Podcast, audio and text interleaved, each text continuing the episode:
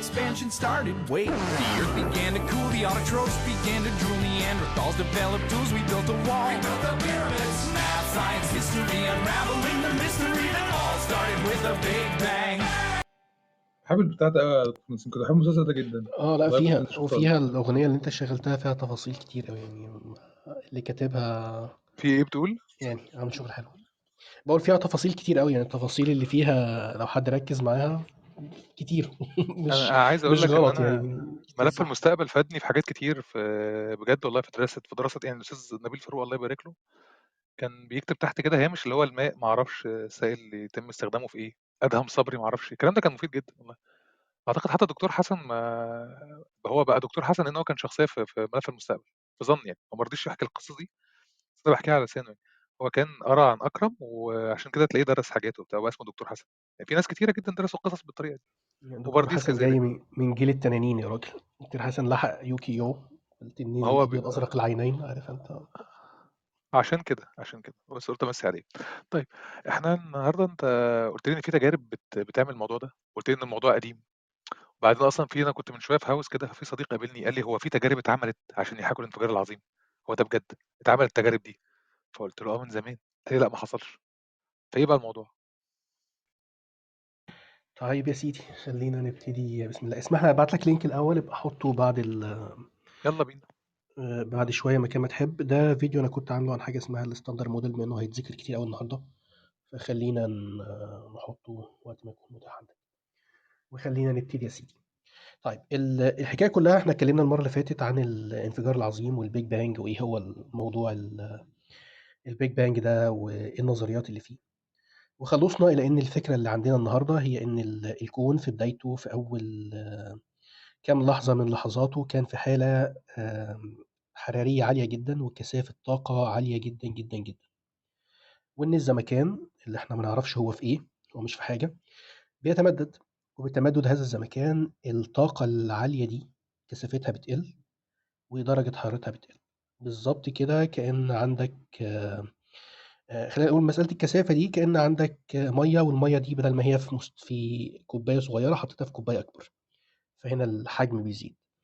آه، أو الكثافة هتخت... مش كثافة المية يعني ال- الحجم بالنسبة لح- لحجم الإناء كله.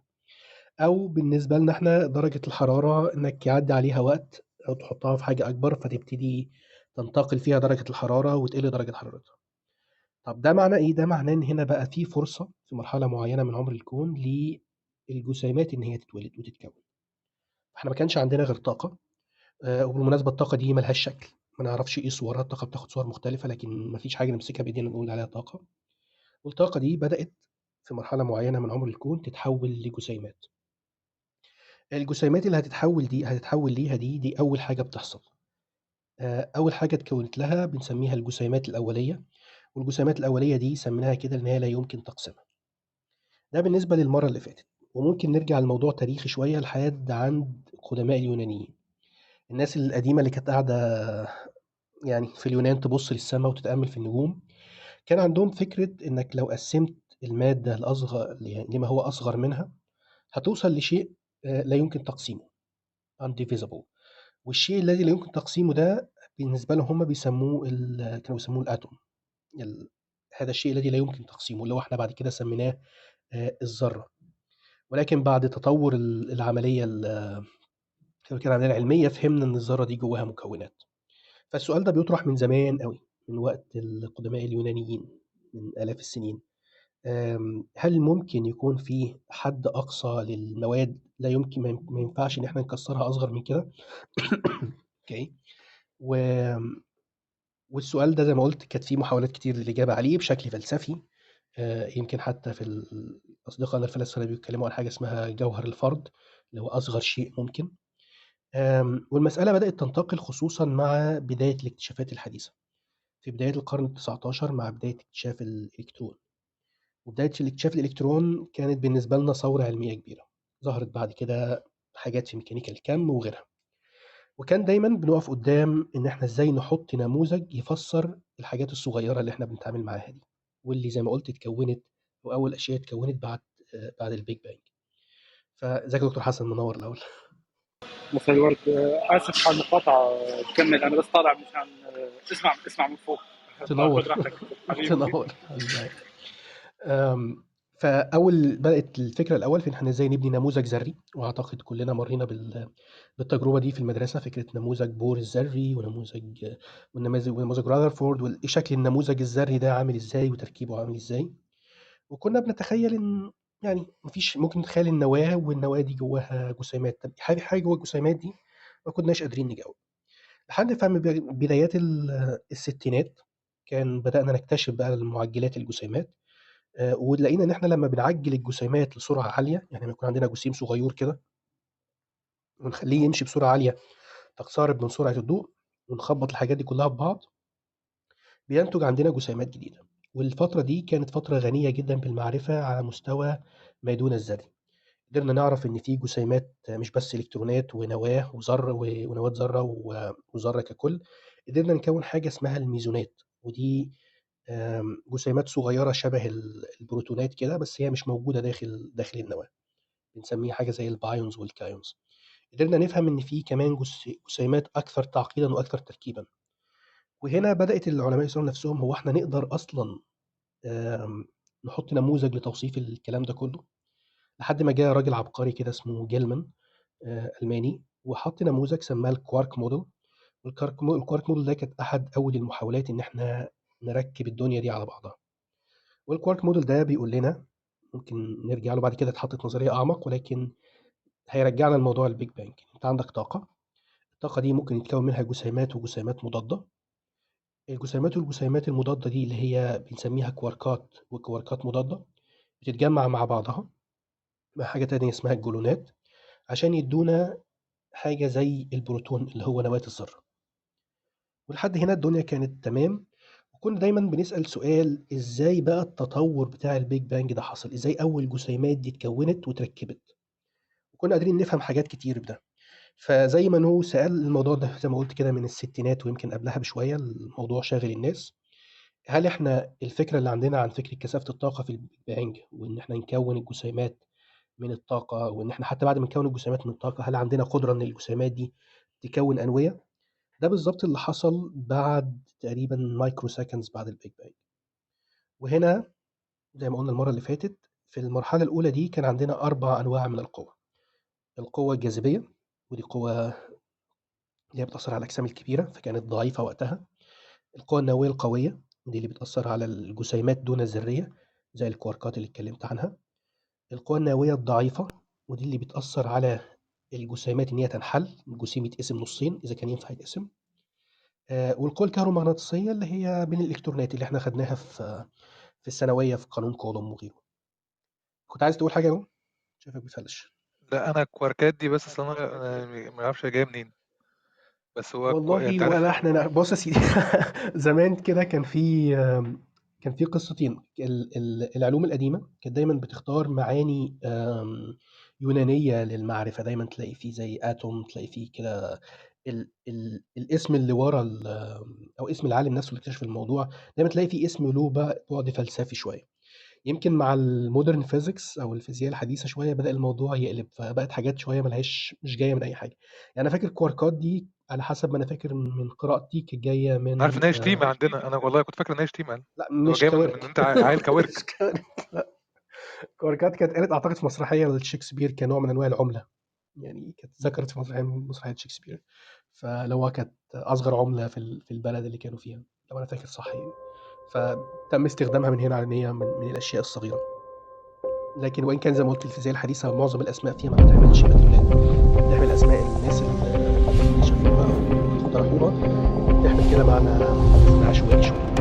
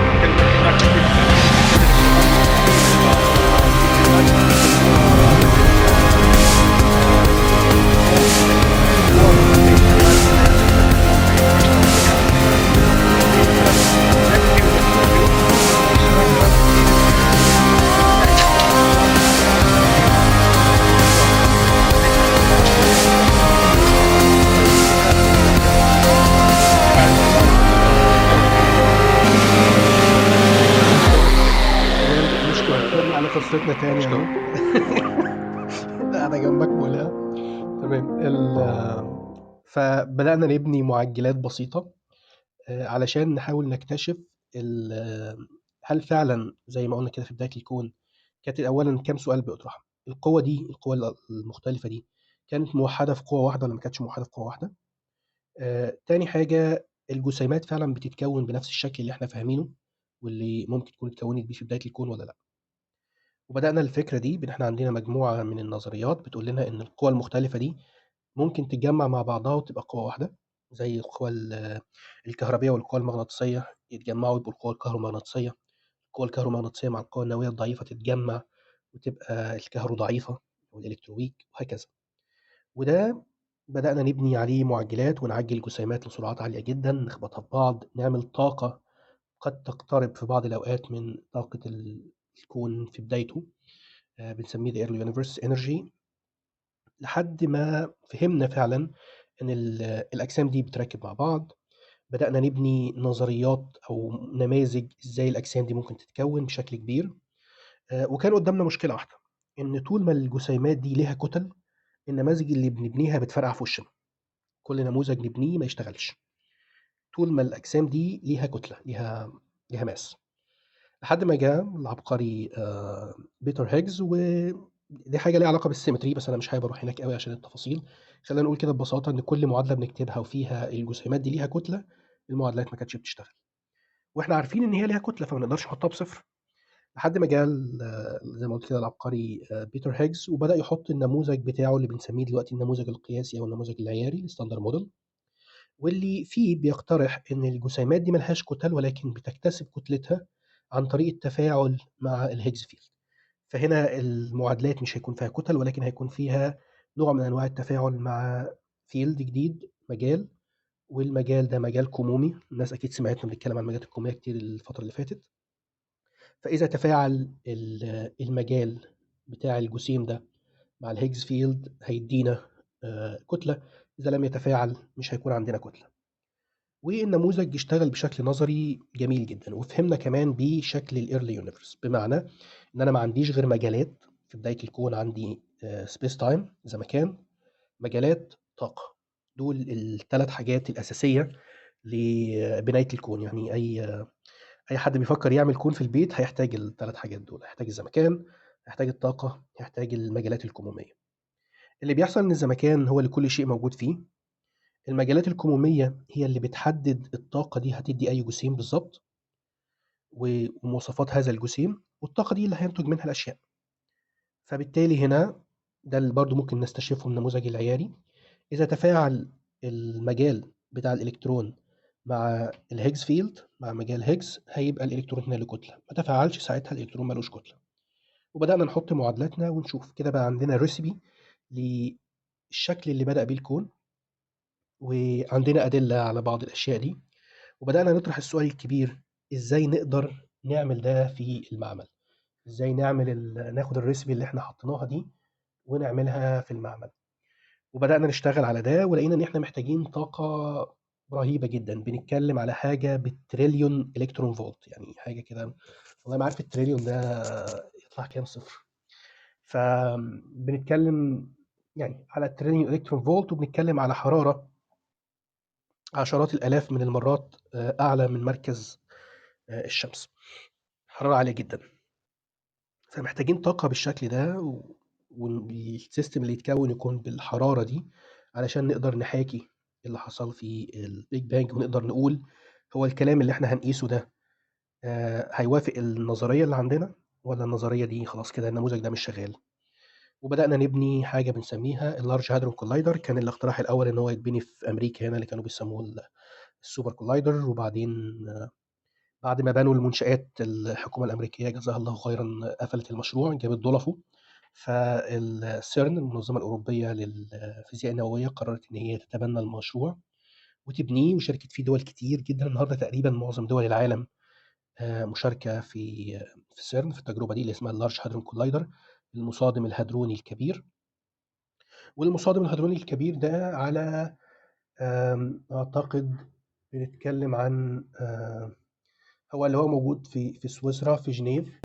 والمصادم الاستاذ محمود أبو زيد بيتكلم عليه. الاستاذ محمود أبو زيد بيتكلم عليه. عم البوب فرانسيس كان بيقول بهرجش هيفتح علينا هيفتح هيفتح علينا أبواب الجحيم. يعني أيوه لأن هو يعني هيجيب هو فيش حد هيفتح هيفتح بوابة في الكون هيجيب أحمس. أنا ما بهزرش والله أنا بحضر كل غرفه الراجل قال كده فعلا. واتكلم عليه. أيوه. هو في ناس كتير الموضوع ده كان مادة خام للهبد يعني وما اضحكش عليك لكن مش لدرجة احمس يعني مش هنوصل للمرحلة دي. طب أنا أنا آه، عندي أنا عندي سؤال والله دلوقتي أغلب دول تقول أغلب دول العالم مشترك عشان تعمل ال ال المشروع ده مظبوط كده؟ عشان خاطر ي- يبدأ يعني يبدأ يشتغلوا عليه صح؟ بالظبط تقريبا معظم الدول الكلام ده طبعا بنتكلم من من 10 من تقريبا هو بدأ يشتغل كام 2007 2008 حاجة كده فهو من قبل كده بعشرات السنين يعني. الموضوع من قديم مش مش جديد ولا حاجة. طيب. بس هو من. أول ما من يعني إمتى أول تجارب حقيقية حصلت بقى؟ يعني إمتى التجارب حصلت بشكل حقيقي؟ لو أنا فاكر صح كان 2007 يعني آه، 2007 آه، لا 2000 هو 2007 كان أول كان أول تجربة وكان فيه شوية مشاكل وبعدين رجعوا شغلوه تاني 2010 فده كان ال... ده كان ال... ال- السرد التاريخي. بس الموضوع شغال طبعا خد خد سنين كتير من. من الباقي. خليني أقول لك ان بتتكلم عن شيء عن دايرة آه، والدايرة دي ال- المحيط بتاعها بتتكلم في 27 كيلومتر. يعني لو جبت الدايرة فردتها كده فأنت بتتكلم عن 27 كيلومتر من الأنابيب اللي إحنا بنمشي فيها البروتونات أو الأنوية الصغيرة دي اللي هي ممكن أنوية أو بروتونات بسرعات تقترب من سرعة الضوء علشان نخبطهم في بعض في الآخر. فلك أن تتخيل ال- السرعات بتبقى عاملة إزاي وال بتتكلم عن زي ما قلت إلكترون فولت يعني 10 أس 12 يعني واحد وقدامه 12 صفر ده مقدار الطاقة اللي بنعجل بيها ال- الجسيمات دي عشان نخبطهم في بعض. فكمية الطاقة اللي بتنتج بتكون رهيبة جدا. آه، وطبعا الكلام ده كله موجود تقريبا 100 متر تحت الأرض اللي هو في في المنطقة اللي هي جنيف اللي هي الجزء اللي فيها فرنسي والجزء اللي فيها سويسري. فده الشكل اللي إحنا في الآخر استقرينا عليه والناس بدأت تبني فيه. وال Large Hadron Collider أو مصادم الهادرون الكبير ده هو أكبر آلة بناها الإنسان في تاريخه كله. دي أكبر حاجة عملناها أكبر فكرة عملناها وأكبر مجهود إنساني اتعمل آه، في هذا الكون. المصادم الهادرون الكبير ده اللي هو ال Large Hadron Collider عليه أربع تجارب رئيسية. منهم تجربتين كانوا مركزين كل جهدهم على اكتشاف ال Higgs boson اللي هو نتيجة لل Higgs field. فإذا اكتشفناه يبقى الكلام اللي إحنا بنقوله عن ال Big Bang وتكوين الجسيمات ده منطقي وينفع يكون موجود. ومنهم التجربة التانية اسمها دول هم سموهم آه، ATLAS و CMS ومصر مشاركة في التجربة اللي اسمها ال CMS آه، وما تسألنيش مشاركة إزاي ابوس إيدك عشان مش هرد عليك. وفي التجربة التجربتين تانيين اللي هو ALICE ودي بت- بتدرس بقى المادة اللي اتكونت في وقت ال Big Bang لما بيصادموا أنوية تقيلة مع بعض بيكونوا كواركات وجلونات ويدرسوا إزاي بيتكون المادة أول مادة اتكونت بعد ال Big Bang. وفي ال LHC LHCb وده آم، يعني تقدر تقول هو بيحاول يركز على فكرة ال supersymmetry واللي ممكن تاخدنا في اتجاه ال string theory والليلة دي. وبدأ يا سيدي التشغيل هنا وطبعا ال- التجارب دي بيكون فيها آلاف العلماء. يعني ال- التجربة الواحدة ممكن تصل لكذا ألف باحث ومهندس و... وناس شغالة على المجهود ده كله. آه، اللي بي... اللي حصل هنا زي ما قلت إن أعتقد 2012 آه، الناس اكتشفوا ال Higgs boson وتأكدنا إن نمو إن هو الجسيم اللي بنسميه جسيم الإله the God particle اللي بيدي الجسيمات التانية آه، كتلتها موجود. عرفنا ال energy range بتاعه بندرس تفاعلاته وبدأت الناس كمان تدرس حاجة اسمها beyond standard model ما بعد النموذج المعياري في الفيزياء الجديدة اللي ممكن تطلع ولحد النهارده الشغل ده موجود. التجربة الثالثه اللي كنت بتكلم عليها اللي هي ATLAS sorry ALICE. و ALICE دي بتعمل إيه بقى؟ بدل ما بنخبط إلكت- بروتونات في بعض وخليني أقول لك ليه اخترنا البروتونات تحديدا؟ لأن البروتونات فيها ثلاث كواركات من جوه ومجموعة جلونات ما بينهم كده. فلما بيخبطوا ببعض بسرعات عالية كل ده بيتفتت. ويطلع لك بقى جسيمات بطاقات عالية جدا جدا جدا. لما بنزود ال- الحجم هنا ونجيب مثلا نواة زي نواة ذرة الذهب قول يا نو عايز تقول إيه قول يا عم لا لا خالص أنا كنت أنا لا لا أنا بس أنا أنت أنت أنت قلت ثلاث تجارب ورا بعض. أول واحدة بس ما قلتش نهايتها كانت إيه؟ أنا بس محتاج أفهم آه لا كل لا واحدة بص يا فيهم. سيدي إيه اللي نجح ولا حد آه، لا هما الفكرة كلها إنك لازم ما دام هتعمل اكتشاف ما ينفعش تكون تجربة واحدة وتقفل. يعني ال ال عشان تقول إن أنت عندك اكتشاف محتاج إعادة الإنتاج، فاللي حاصل كان إيه، إن أنت عندك أطلس و و CMS دول أعداء، تجربتين في نفس المكان بيقيسوا نفس القياسات تقريبًا بشكل مختلف شوية، ال التركيب مختلف لكن بيقيسوا نفس الحاجات، وال الفريقين دول ما كانوش بيتكلموا مع بعض، لحد النهارده في عداوة ما بينهم، يعني عارف تحس إنهم ناقر ونقير. الفكرة من بنايتهم هنا إن السؤال هل الاتنين هيكتشفوا نفس الاكتشاف؟ والّا واحد فيهم هيكتشف ال Higgs boson والتاني مش هيشوف حاجة؟ في الحالة دي ما نقدرش نسميه اكتشاف، يعني لو ده كان حصل ما كانتش الناس دي أخدت نوبل آآ على على اكتشاف ال Higgs boson. فدي الفكرة كلها، فكرة إعادة الإنتاج، إن إحنا دايمًا عشان نقول إن في اكتشاف لازم نكون قادرين على إعادة إنتاجه. فالتجربتين دول اللي هم CMS و ATLAS دول كانوا قادرين الاتنين في نفس الوقت إن هم يقيسوا ال Higgs boson والنتايج تطلع من الاتنين وزي ما قُلت لك الاتنين كده ما بيتواصلوش مع بعض. يعني تخيل إن أنت عندك دولتين والدولتين دول بينهم عداء، التواصل ما بيتمش إلا عن وزارة الخارجية اللي هو بيسموه الspokesperson بتوع كل تجربة. فكل تجربة من دول ليها spokesperson م منتخب بيمثل ال الكذا ألف عالم دول، وهم دول اللي التواصل بيتم عن في التجربتين دول عن طريق الناس دي. مش مسموح إن الناس دي تشتغل مع بعض على مشروع واحد في تجربة واحدة، مش مسموح إنك تبقى شغال في التجربتين في نفس الوقت. النوع ده بيضمن حيادية وانفصال النتايج عن بعض حتى لو هم في نفس المعمل. آآ دول اللي هم التجربتين اللي اتكلمت عليهم اللي هم CMS و ATLAS. ودول ال اللي قالوا لنا إن فعلًا ال standard model ده شغال وبيطلّع نتائج. آآ التجربة التالتة اللي كنت باكلمك عليها اسمها ALICE. ALICE دي يا سيدي آآ متخصصة في دراسة المادة اللي نشأ منها كل شيء بقى. يعني هنا بعد ما ال Higgs field ده موجود وكل المجالات دي موجودة وبدأت تنتج جسيمات، كواركات وجلونات وإلكترونات وليلة. هنا بقى الكلام المهم بقى، نبدأ الكلام المهم آه. هنا. آه بالضبط، يعني الاتنين التانيين قالوا لنا الحاجات دي موجودة يا عم. طب دلوقتي الحاجات دي موجودة، لمّا كل واحد فيهم يشتغل ويطلّع ال الجزء اللي بيطلّعه ده، هيعمل إيه بقى؟ فبتيجي هنا التجربة التانية تقول لك إن إحنا ممكن نكوّن الكواركات والجلونات والإلكترونات وكل ده نحوّله لمادة أصلية خالص، بدرجة حرارة زي ما قُلت لك قد تصل لعشرات الآلاف من درجة حرارة مركز الشمس، ونشوف بقى هيتجمّع إزاي مع بعضه. المادة دي بتعيش ل10 أس ناقص 29 من الثانية، يعني حاجة صغيرة جدًا. آآ ده ال lifetime بتاعها، ده عمرها اللي بي تعيش بيه في المعمل. التجارب دي يعني لو حد كتب زي ما قُلت كده آآ ALICE experiment على جوجل هيشوف إن ال إن التجربة دي عمارة تقريبًا، يعني ال ال ال اللي هو ال ال detector الكاميرا اللي إحنا بنستخدمها دي بمل بملايين ال gigapixel هي تقريبًا عمارة، إحنا عاملين كاميرا قد عمارة وبنشغّل الكاميرا دي، بنشغّل كل جزء في الكاميرا دي، عشان نقدر نشوف كل جزء من من التفاعل اللي بيحصل. عرفنا بقى يا أستاذ نو إن الكواركات والجلونات دي هي أول حاجة اتكوّنت في الكون من المجالات، وبتتجمّع مع بعض عشان تدّينا البروتونات، والبروتونات دي تتجمّع مع بعض عشان تدّينا أنوية الذرات وبعدين الذرات مع الإلكترونات. فلأول مرّة آآ أعتقد أول مرّة اتعملت هنا في أمريكا في معجّل تاني اسمه الrelativistic heavy ion collider أو المصادم النسبي للأنوية الثقيلة، ده اللي أنا باشتغل فيه. المصادم الن النسبي للأنوية الثقيلة ده أول ثانية واحدة أول أنت شغال في الحاجات دي؟ آه، ما ده شغلي يا عم، صل شغل. أنا عارف، اللهم صل على النبي، أنا بس بافتخر بيك، باتفشخر بيك، أخونا اللي قاعد برّه التعليم بيفرق برضه. أنا بس حابب أقول إن link link الفيديو اللي أنت بعته لي موجود على قناة التليجرام، بالنسبة للناس اللي عندها أسئلة ممكن يحطوا أسئلتهم على قناة التليجرام، الناس اللي هم زي حالاتي كده اللي على الله، ممكن يسألوا أسئلة أهو بُص يعني أهو أول سؤال، يعني بس ماشي في الآخر خالص هاقول لك الأسئلة لإن هي أغلبها هتبقى ليها حاجات يعني علمية شوية، ففي الآخر خالص. كمّل يا دكتور. قشطة تمام، ولا يهمك. ماشي يا سيدي، آمم أنا كنت باقول إيه؟ نسيت.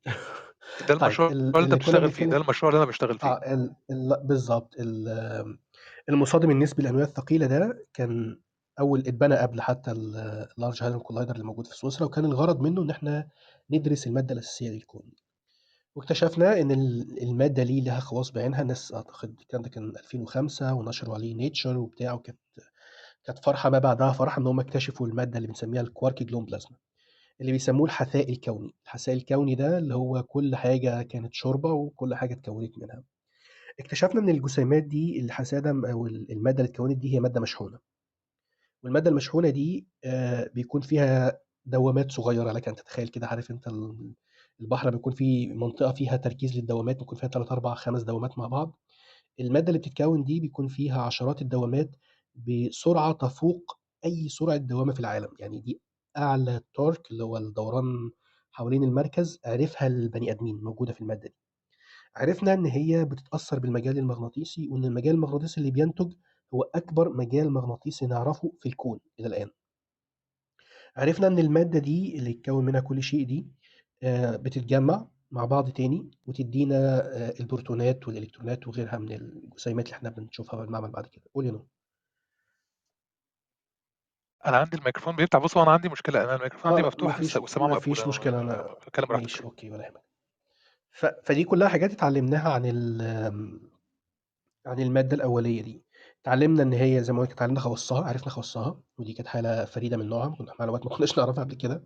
آه عرفنا إن هي ممكن تستخدم أو نستخدم الميكانيزمات اللي استخدمناها فيها في توليد طاقة وده آخر حاجة آخر اكتشاف طلع من المعمل اللي كنت مشارك فيه. آه عرفنا إن ال... إن المادة دي آه خلينا نقول آه كنت عايز أقول إيه هي مادة بتتصرف بشكل يشبه السوائل ال hydrodynamics آه ودي برضو حاجة كانت حاجة مهمة عشان نعرف إزاي هي كونت كل شيء. آه كمان إيه تاني كنت عايز أقول إيه تاني؟ نسيت خالص. يعني المهم إن إحنا تقريبا خلاص الم- المعجل ده باخر خمس سنين في عمر المعجل ده فالمعجل ده قضى خدمته بعد ما كونا فعلا في المعمل ودرسنا لمدة 20 سنة المواد اللي كونت الكون بالكامل المواد اللي نشأ منها آه، كل شيء في هذا الكون اللي إحنا اللي إحنا عايشين فيه. فهمنا حاجات كتير منها وفي حاجات لسه غامضة عننا. ففهمنا زي ما قلت كده إزاي بتتكون درجة الحرارة اللي ممكن تتكون عندها الطاقات اللي ممكن تتكون بيها مدى تشابهها مع ال مع ال early universe أو مع بداية الكون وده اللي بنسميه little bang أو الانفجار الصغير. فدايما هتلاقوا العلماء اللي بيشتغلوا في الجزئية دي بيقولوا إن إحنا بنكون انفجار صغير يحاكي ال- الانفجار ال- الانفجار الكبير بنفس الخطوات. التجربة عندنا بتتمدد برضو يعني ال system اللي بيتكون ده بيتمدد زي تمدد شبيه بتمدد الزمكان ويوصل لمرحلة ال freeze out اللي ممكن تكون بتسمى بين قوسين الموت الحراري للكون ففي حاجة شبيهة بده بتحصل في ال- في المعمل. عشان كده بنقول إن إن ال- التجارب دي هي تجارب بتحاكي الانفجار العظيم. والله أنا مش حابب أطول عن كده أنا حابب الروم تكون في حدود الساعة إنه لو أمكن ولو في أسئلة نجاوب عليها يعني. بس ده دي باختصار هو يعني. يعني هو لحد دلوقتي في حد نجح إن هو يعمل تجربة تحاكي الانفجار العظيم بشكل يعني بشكل كامل؟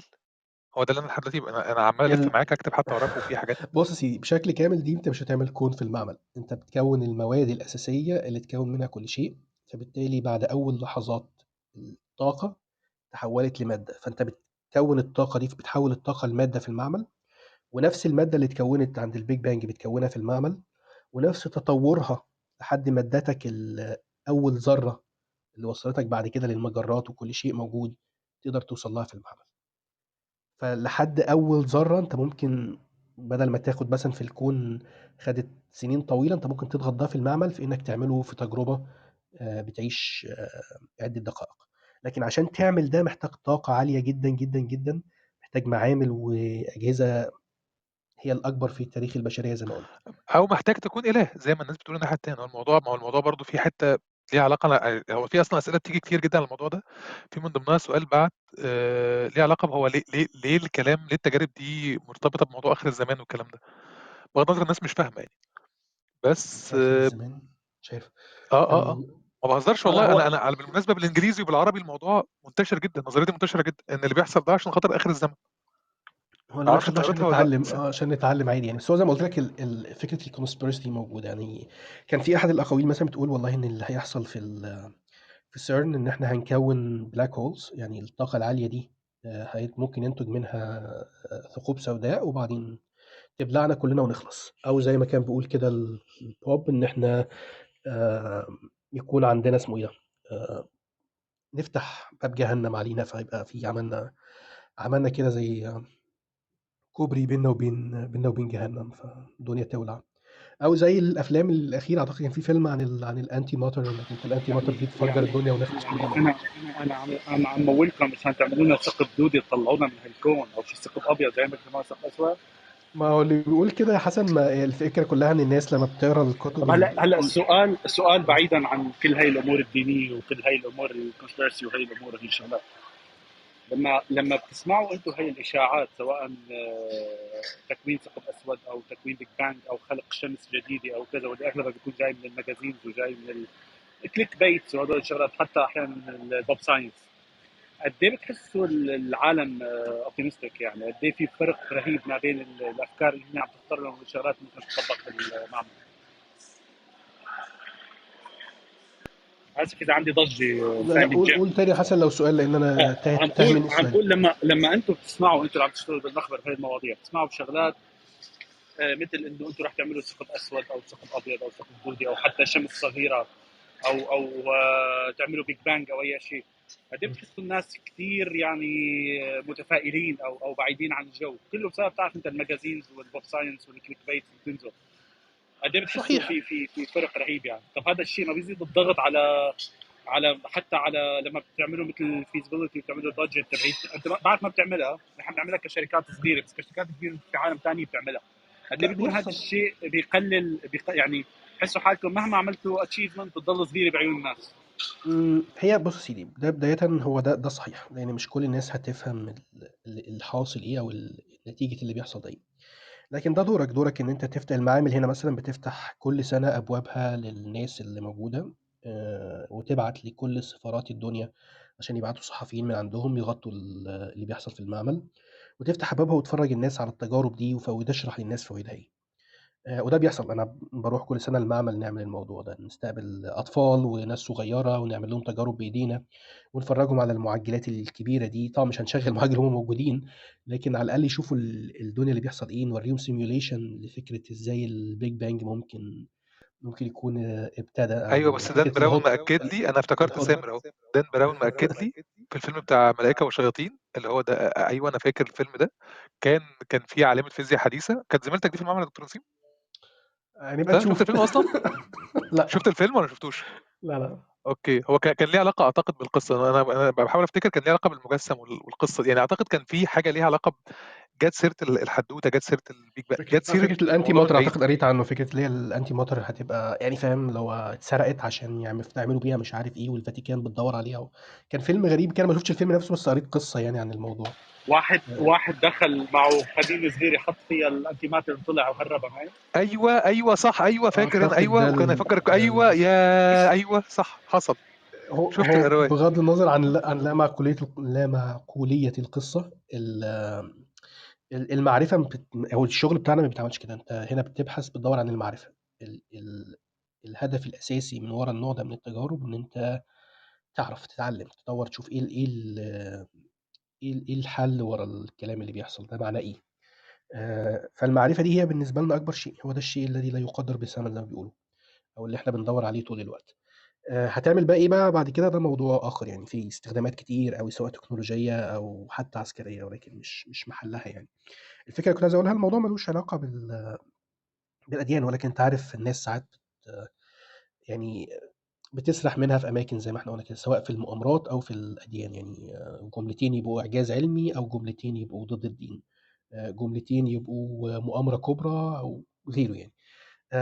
بيأثّر طبعًا يا دكتور حسن كان دكتور حسن بيأثّر على على الدعم المادي. زي ما قُلت لك إحنا مش بس بنتعامل مع الناس، إحنا لازم يعني كان آخر آخر بحث نشرته كان اتعمل عليه آآ، زي تقرير صحفي من من الdepartment of energy من وزارة الطاقة هنا واتنشر في كل المجلات العلمية تقريبًا. بنحاول نعمل ده، يعني المعمل لمّا بيشوف إن في بحث آآ، ينفع يتغطى للpublic وينفع يكون له آه، نوع من أنواع النقاشات دي بيعمل عليه spotlight بيعمل تقرير صحفي عنه، بيعمل بري press release آآ بيتكلّم مع ال مع وبيغطي ده. كمان كل سَنة تقريبًا أو كل آه، كل سَنة تقريبًا لازم نروح الcongress ونتكلّم مع الpoliticians ونقول لهم والله إحنا بنعمل إيه، إيه فايدة الكلام ده، إزاي الكلام ده ممكن يعود على الاقتصاد أو على أو على السياسة الأمريكية بالنفع، عشان تضمن حد أدنى من ال من ال آآ من التعاون المادي يعني أو فكرة الfund.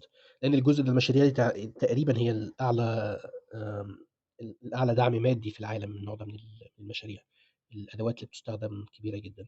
النهارده بنبني مُعجّل جديد يعني لكي يموتوا بغيظهم، آآ نشتغل عليه كمان 3 أو 4 سنين اسمه ال electron ion collider وده هيبقى أو مصادم الإلكترون الهدروني، هو حاجة كده زي electron microscope ده هيكون أكبر electron microscope ممكن تتخيّله في في العالم، الغرض منه إن إحنا نشوف أو نعمل كده 3D imaging نعمل صورة 3D للبروتون وللأنوية عموما. فنقدر بس مش ن...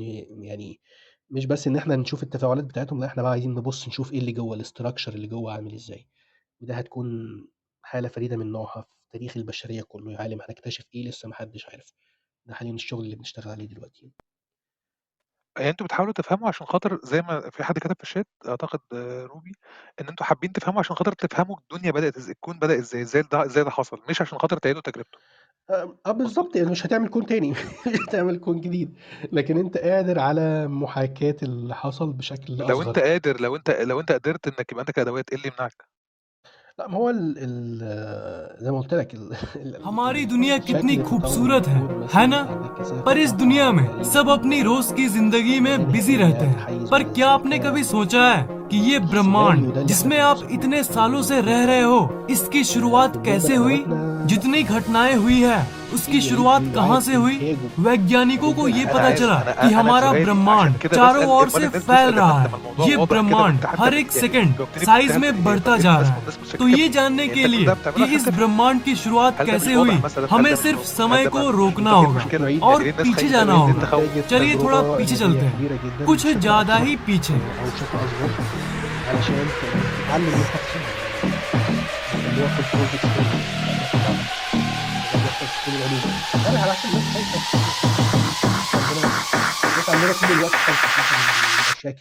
आज से करीब तेरह दशमलव आठ अरब साल पहले, ये है हमारा अनंत ब्रह्मांड।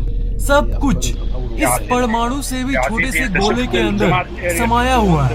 इस ब्रह्मांड में जो भी होने वाला है, इस ब्रह्मांड में जो भी घटना घटने वाली है, सब इसमें मौजूद है।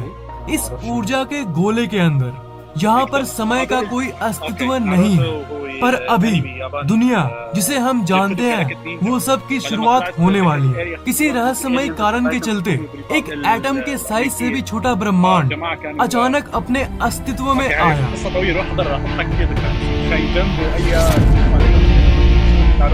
एक सेकंड के करोड़वे हिस्से के अंदर ये ब्रह्मांड अपने अस्तित्व में फैल गया और इसे ही हम कहते हैं द बिग बैंग। इस समय आप जो ब्लास्ट होते हुए देख पा रहे हो ये सब ऊर्जा है प्योर एनर्जी ये ऊर्जा पूरी तरह से फैल गई और इसी समय स्पेस का जन्म हुआ और साथ ही साथ समय अपने अस्तित्व में आया ये शुद्ध ऊर्जा यानी एनर्जी करोड़ों साल तक फैलती रही और ये ऊर्जा इतने सालों में धीरे धीरे ठंडी होने लगी और इसी ऊर्जा के चलते मैटर का फॉर्मेशन हुआ। अरबों छोटे छोटे सब एटॉमिक पार्टिकल्स के रूप में जिसे हम एटम कहते हैं। क्वार्क्स इलेक्ट्रॉन्स प्रोटॉन्स न्यूट्रॉन्स इन सब चीज़ों का फॉर्मेशन हुआ। असल में दो प्रकार की चीज़ें बनी थी। आधी थी मैटर मतलब वो परमाणु और बाकी चीज़ें जिससे ये दुनिया बनी है जिससे आप बने हो। और दूसरा ग्रुप था एंटी मैटर जो मैटर का ऑपोजिट है। और क्योंकि एंटी मैटर मैटर का विपरीत है इसलिए जब वो आपस में मिलते हैं तब वो एक दूसरे को खत्म कर देते थे। पर फॉर्चुनेटली मैटर एंटी मैटर से थोड़ा ज़्यादा था। सब खत्म होने के बाद एक मैटर का गोला बच गया था और उसके विपरीत और कुछ नहीं था जो उसे खत्म कर सके। इसलिए उसका विस्फोट हो गया जो कि हम लोगों के लिए बहुत लकी था क्योंकि इसी एक गोले से अब पूरी दुनिया बनने वाली है। इसी एक मैटर के गोले के चलते तारों और ग्रहों वाला ब्रह्मांड अस्तित्व में आया।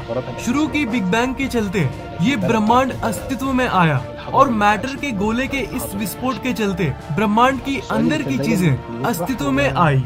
उस गोले के ब्लास्ट होने के बाद सब कुछ ठंडा हुआ और आखिर में जाकर सब कुछ बनना शुरू हो गया। धूल जैसे दिखने वाले इस ब्रह्मांड में एक फोर्स अपना काम करने लगा। उस फोर्स के चलते हर एक एटम आपस में जुड़ने लगे, एक दूसरे की तरफ़ आकर्षित होने लगे। और ये फोर्स कोई और फोर्स नहीं, ये है फोर्स ऑफ़ ग्रेविटी यानी गुरुत्वाकर्षण बल। शुरुआत में, इस ब्रह्मांड में, ज़्यादातर हाइड्रोजन के एटम्स एग्जिस्ट करते थे। गुरुत्वाकर्षण बल जगह जगह उस हाइड्रोजन के परमाणु को आपस में कॉम्प्रेस करने लगा, जिस जगह हाइड्रोजन के परमाणु गुरुत्वाकर्षण बल के चलते सामने आते थे। उस जगह का तापमान लाखों डिग्रीज तक पहुँच जाता था। कॉम्प्रेस होते होते, जब एक जगह की टेम्परेचर एक करोड़ डिग्री तक पहुँच गई, तब एक प्रक्रिया शुरू हो गई, जिसे न्यूक्लियर फ्यूजन कहते हैं। उससे बहुत ही ज़्यादा एनर्जी निकली और उसी समय कुछ ऐसा दृश्य हुआ। इस ब्रह्मांड का पहला तारा अस्तित्व में आया।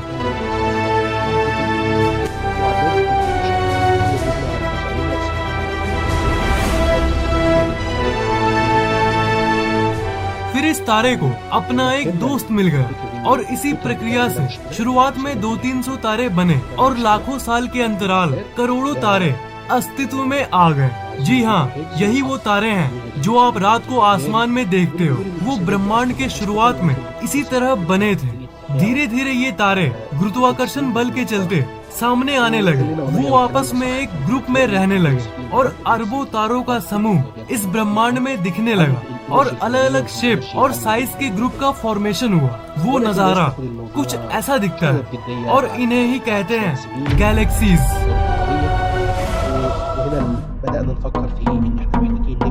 इसी तरह लाखों, करोड़ों और अरबों गैलेक्सीज यानी आकाश गंगाओं का जन्म हुआ। और इन्हीं गैलेक्सीज के समुद्र में, कहीं बीच में, एक ऐसी गैलेक्सी बनी। और इस गैलेक्सी का नाम है द मिल्की वे।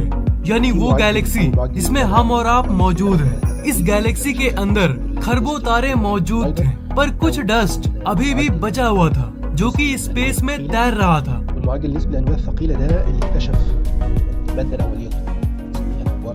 पर हज़ारों साल के अंतराल में ग्रेविटी अपनी पावर दिखाने लगी।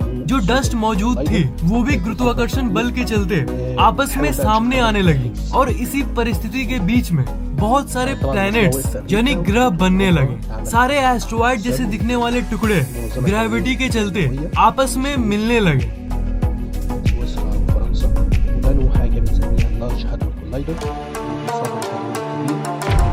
और इन्हीं ग्रहों के बनने के दौरान एक रॉकी प्लैनेट भी बनने लगा, यानी ऐसा ग्रह जिसका सतह सॉलिड था और किसे पता था कि इसका नाम होने वाला है अर्थ यानी धरती, जिसमें आपका और मेरा जन्म होने वाला है। सॉलिड टुकड़े आपस में जुड़ के प्लेनेट तो बन गए, पर जो बचे खुचे प्योर हाइड्रोजन के एटम्स थे, वो भी आपस में मिलने लगे। और जैसा कि मैंने तारे के निर्माण के बारे में बताया था, बिल्कुल वही घटना यहाँ भी हुई। कुछ बचे हुए हाइड्रोजन के एटम से एक छोटा सा तारा बनने लगा। सारे हाइड्रोजन आपस में करीब आने लगे और इतनी टेम्परेचर बढ़ गई कि न्यूक्लियर फ्यूजन की शुरुआत हो गई। एक नया तारा, जिसका नाम है सूरज, उसका जन्म हो गया। जब ये सूरज बना, तब ये एक बहुत ही तेज सोलर विंड को इरप्ट किया, जिसके चलते बाकी सारे धूल के कण सोलर सिस्टम यानी सौर मंडल के बाहर चले गए और सौर मंडल में वही आठ ग्रह और बाकी उपग्रह बच गए, जो कि साइज़ में बड़ी थी।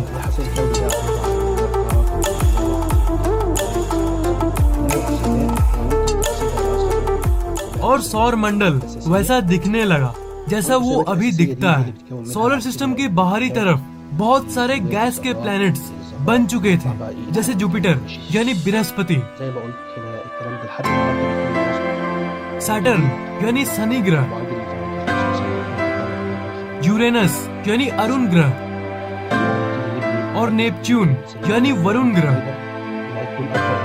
और सोलर सिस्टम के अंदर के तरफ़, इन रॉकी प्लैनेट्स का जन्म हो गया था। यानी ठोस सतह वाले ग्रह, जैसे मर्क्यूरी यानी बुध ग्रह वीनस यानी शुक्र ग्रह मार्स यानी मंगल ग्रह।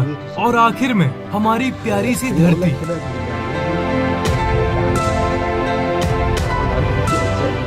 और यही वो धरती है, जिसके इतने बड़े सतह पर से एक जगह पर बैठ के आप इस वीडियो को देख रहे हैं। आपके जन्म के पहले इस ब्रह्मांड में इतना कुछ घट चुका है। बिग बैंग से जन्मा वो मैटर और उस मैटर से जन्मा ये तारा और इस तारे के बाद ग्रहों की उत्पत्ति और इसी के चलते आपका जन्म यही थी आपके और आपके पहले की कहानी ये वीडियो आपको कैसा लगा नीचे कमेंट जरूर करना वीडियो को लाइक और शेयर जरूर करना और ऐसी और वीडियोस के लिए इस चैनल को सब्सक्राइब जरूर عسكري ولا في الطب ولا في التكنولوجي كلها في الاول كانت مجرد معرفه زي اللي احنا بنتكلم فيها فمن لا يمتلك المعرفه لن يمتلك بشكل مليارات المليارات طبعا مش شكرا يا روعة على النجوم وفي أي أسئلة أي أخبار هو أنا مرة الحمد لله مصر شغال.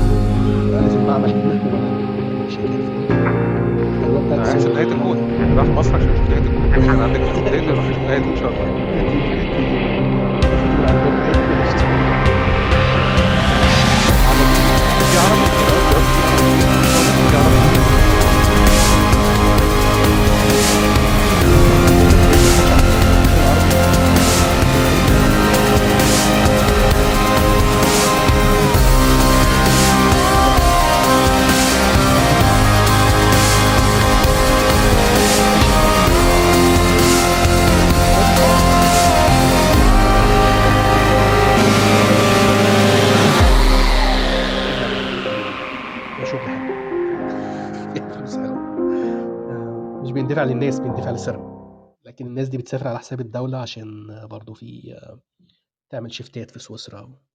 هبقى أحكي لك بعدين. الكلام ده ما اتقالش تمام. ما لا لا في خالص. خالص. أنا بس حابب يعني افشلك صورة دكتور حسن. هو دكتور حسن كان طالع عشان يدعم أصلا لأن هو كان فرحان بإن روم علمية وكده. فهو الراجل كان في الجيم وطالع عشان خاطر يدعمنا مش أكتر. فشكرا جدا دكتور حسن. وحابب يعطيك العافيه مشكله بس حابب انوه على نقطة. آه، لما الدكتور نسيم حكى قال بالاخير إنه على فكرة هذا الشيء آه، معرفة. ليش؟ لأنه للأسف الناس بتفكر إنه شغل المخبر يعني أنت بدك تحضر شيء من المخبر معناتها عم تحضر لك Big Bang آه، هو مو اسمه Big Bang بدك تحضر لك هاي بداية الكون ضمن الانبوب الاختبار. أو مثلا أنا بدي أحضر لك شيء يصير بعدين. في عندنا شغلات prospective في عندنا شغلات retrospective يعني إذا أنا بقدر تجريبيا رجوعا لورا حدد شو هي هي الجسيمات الأولية وحدد آلية تفاعلها مع بعض البعض فهذا دليل تجريبي. نحن لما بنحكي عن التطور نحن قادرين بطريقه retrospective أو ال Big Bang بطريقة retrospective انه نعرف كيف صار هذا الموضوع بطريقة تجريبية.